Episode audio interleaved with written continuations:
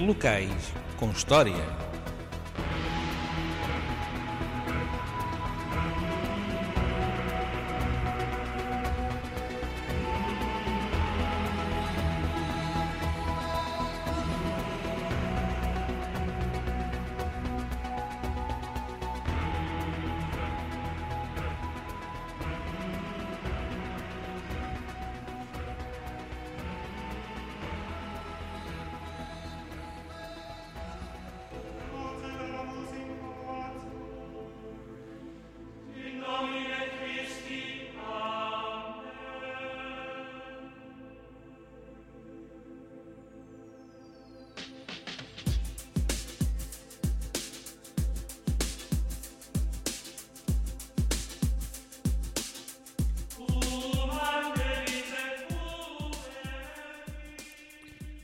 Olá, boa noite. Eu sou o Carlos Chabugueiro e você está a ouvir Locais com História. Esta semana vamos continuar as histórias associadas ao campo de Santa Clara. No início da história deste local, contámos a história de Santa Clara.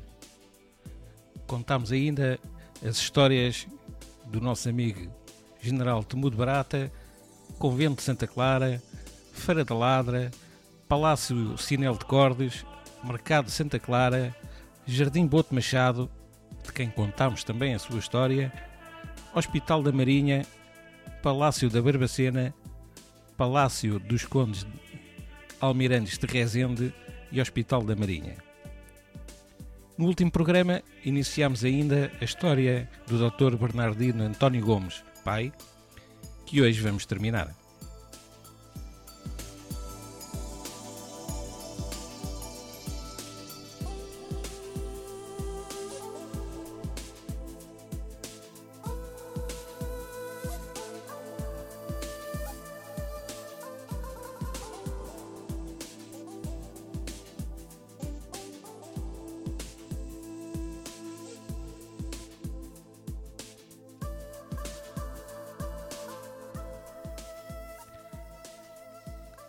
Bernardino António Gomes foi o primeiro dermatologista português.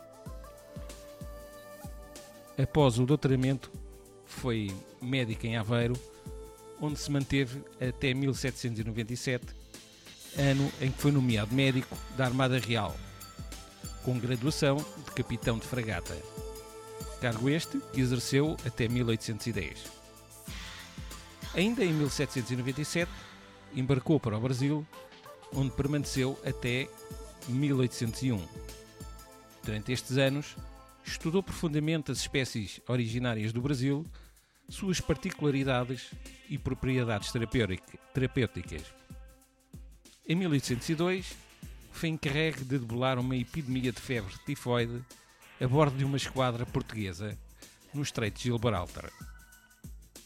Ao fim de dois meses, tinha conseguido resolver o problema em 1810, na sequência de uma nova epidemia de tifo que atingiu uma esquadra portuguesa, foram transportados para o lazareto na Trafaria 445 doentes que tratou com sucesso. Do serviço no mar, passou a trabalhar no Hospital da Marinha e no Hospital Militar de Lisboa. Entretanto, deixou a carreira de médico da Armada em 1810.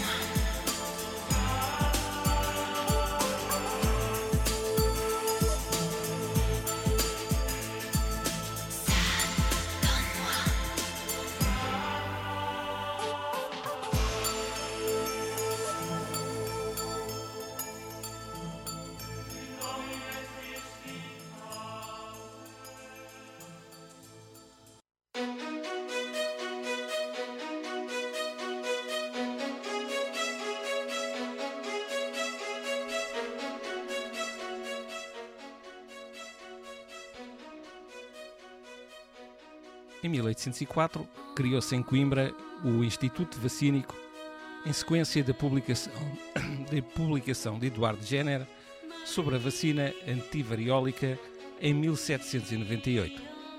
Embora já médicos portugueses vacinavam no Hospital de Vacinação instalado em Lisboa, que, no entanto, várias causas vieram a impedir a generalização da vacina. Uma delas foi o triste facto do filho do Duque de Lafões ter sido acometido de convulsões, morrendo pouco tempo depois de vacinado. Apesar de se ter traçado, tratado de uma simples coincidência, mas existia um grande descrédito que levou muito tempo a se dissipar. Para além disso, em consequência das invasões francesas, os trabalhos vacínicos estiveram paralisados. Apenas quatro anos depois destas terem terminado, em 1812, o Dr. Bernardino António Gomes é eleito membro efetivo da Academia Real das Ciências de Lisboa e é nesta mesma academia que promoveu em 1812 a criação da instituição vacínica, que se dedicava à vacinação antivariólica. Encontrou, é certo, eméritos colaboradores em alguns dos seus confrades e em outros médicos estranhos à academia, mas que se prestaram com ele nesta sua cruzada em benefício da humanidade. Para além de beneméritos, e em especial duas beneméritas senhoras, Dona Maria Isabel Van Zeller, do Porto, e, a Dona Ângela Tamagnini de Abreu, de Tomar, em 1817, o número de inoculações atingia as 17 mil.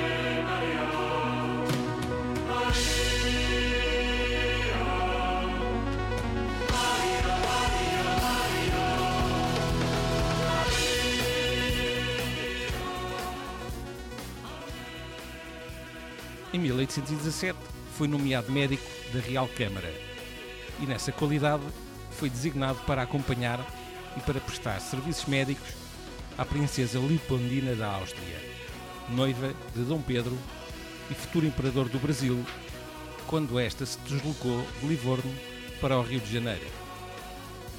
Permaneceu seis meses no Rio de Janeiro, onde se encontrava a família real e a eminente corte. Após, regressou a Lisboa.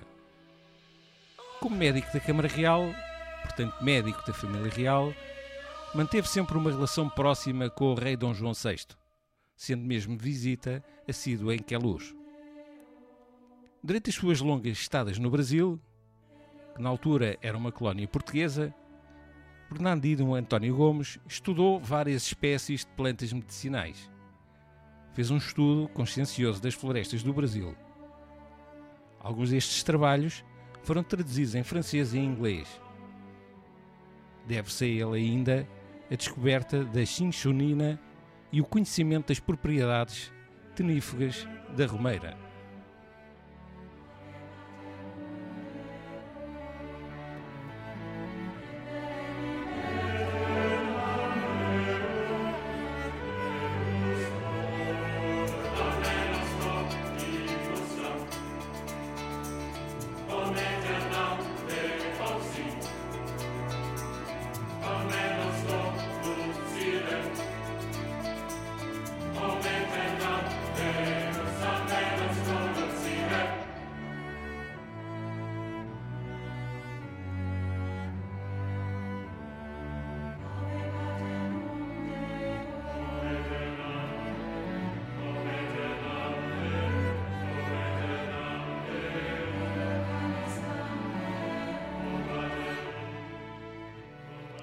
É neste período em que permanece no Brasil que descobre um género botânico pertencente à família das orquídeas, até então desconhecida, e à qual é atribuído o nome científico de Gomesa em sua homenagem. Deve-se ainda ao Dr. Bernardino a criação, a criação do Horto Botânico da Escola Médica de Lisboa.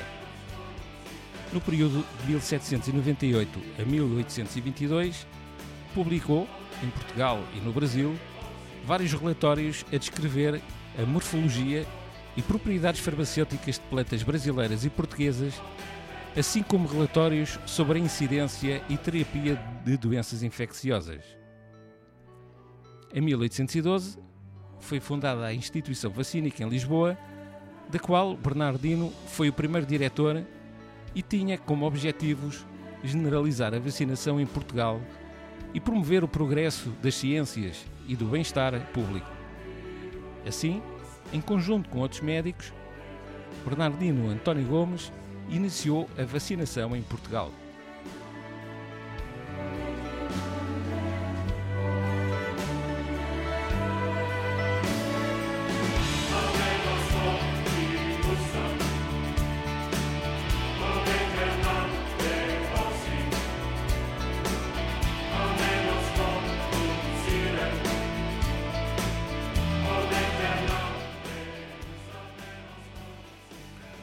Em 1817, voltou a ocupar-se com o estudo das moléstias da pele, dedicando-se especialmente com a investigação relativa à elefantíase.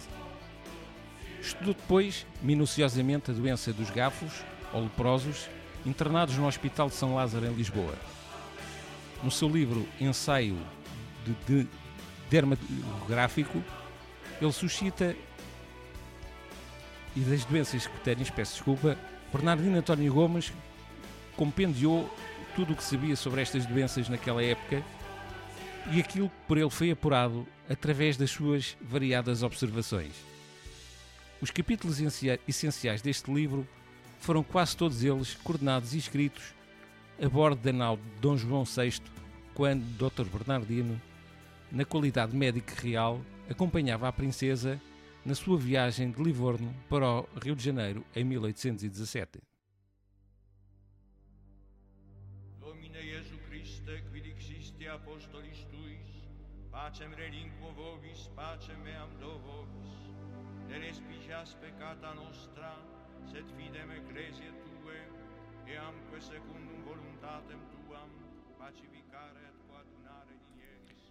tem inúmeros trabalhos publicados na História e Memórias da Academia Real das Ciências de Lisboa e artigos de polémica no Jornal de Coimbra e no Investigador Português. Os trabalhos que publicou tiveram um grande impacto ao nível da comunidade científica internacional, alguns dos quais sustentaram grande polémica com Avelar Brotero e José Feliciano de Castilho. Destes trabalhos destaca-se o isolamento por cristalização da denominada chinchonina, a substância ativa presente na casca da quina. A chinchonina foi utilizada desde o século XVII como antipirético. Grande parte dos seus trabalhos foi desenvolvida no laboratório químico da Casa da Moeda em Lisboa. Faleceu aos 54 anos de idade na Praça da Alegria em Lisboa, onde residia, tendo feito testamento à mão e encontra-se sepultado na Igreja Paroquial de São José, em Lisboa. Pacificare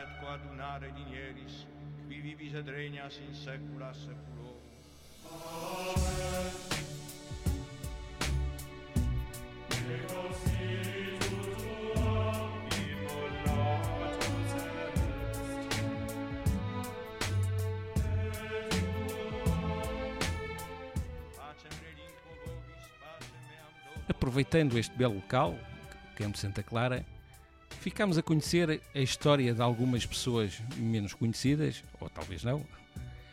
Este é um local que vale a pena visitar e não tem custo. Não deixe de percorrer o Campo Santa Clara, ver a arquitetura dos seus palácios, não só os que aqui foram abordados, mas também outros que ainda existem. Descanse um pouco no jardim Aproveite para comer nos diversos estabelecimentos que por aqui existem.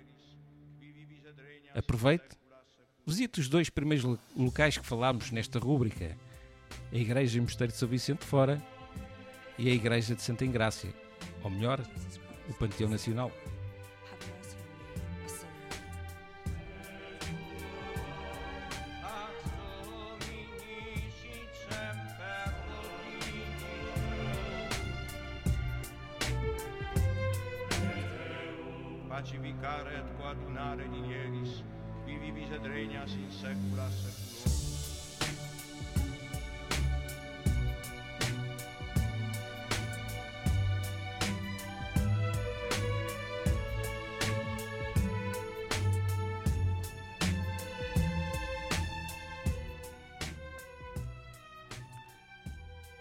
Termina por aqui a história, histórias e curiosidades do Campo de Santa Clara.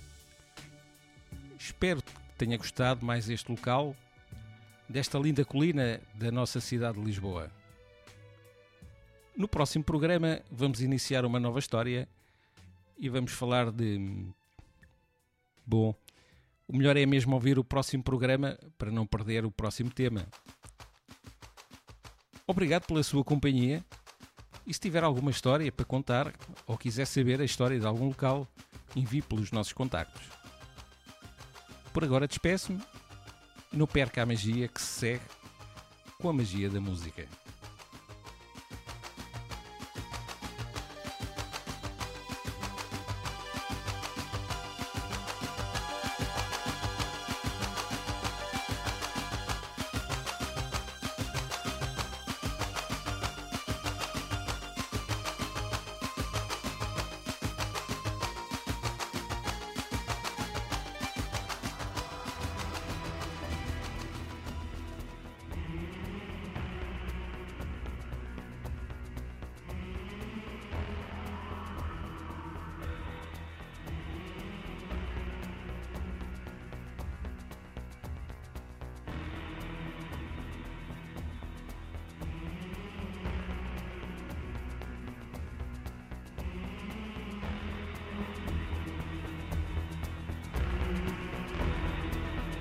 Locais com história.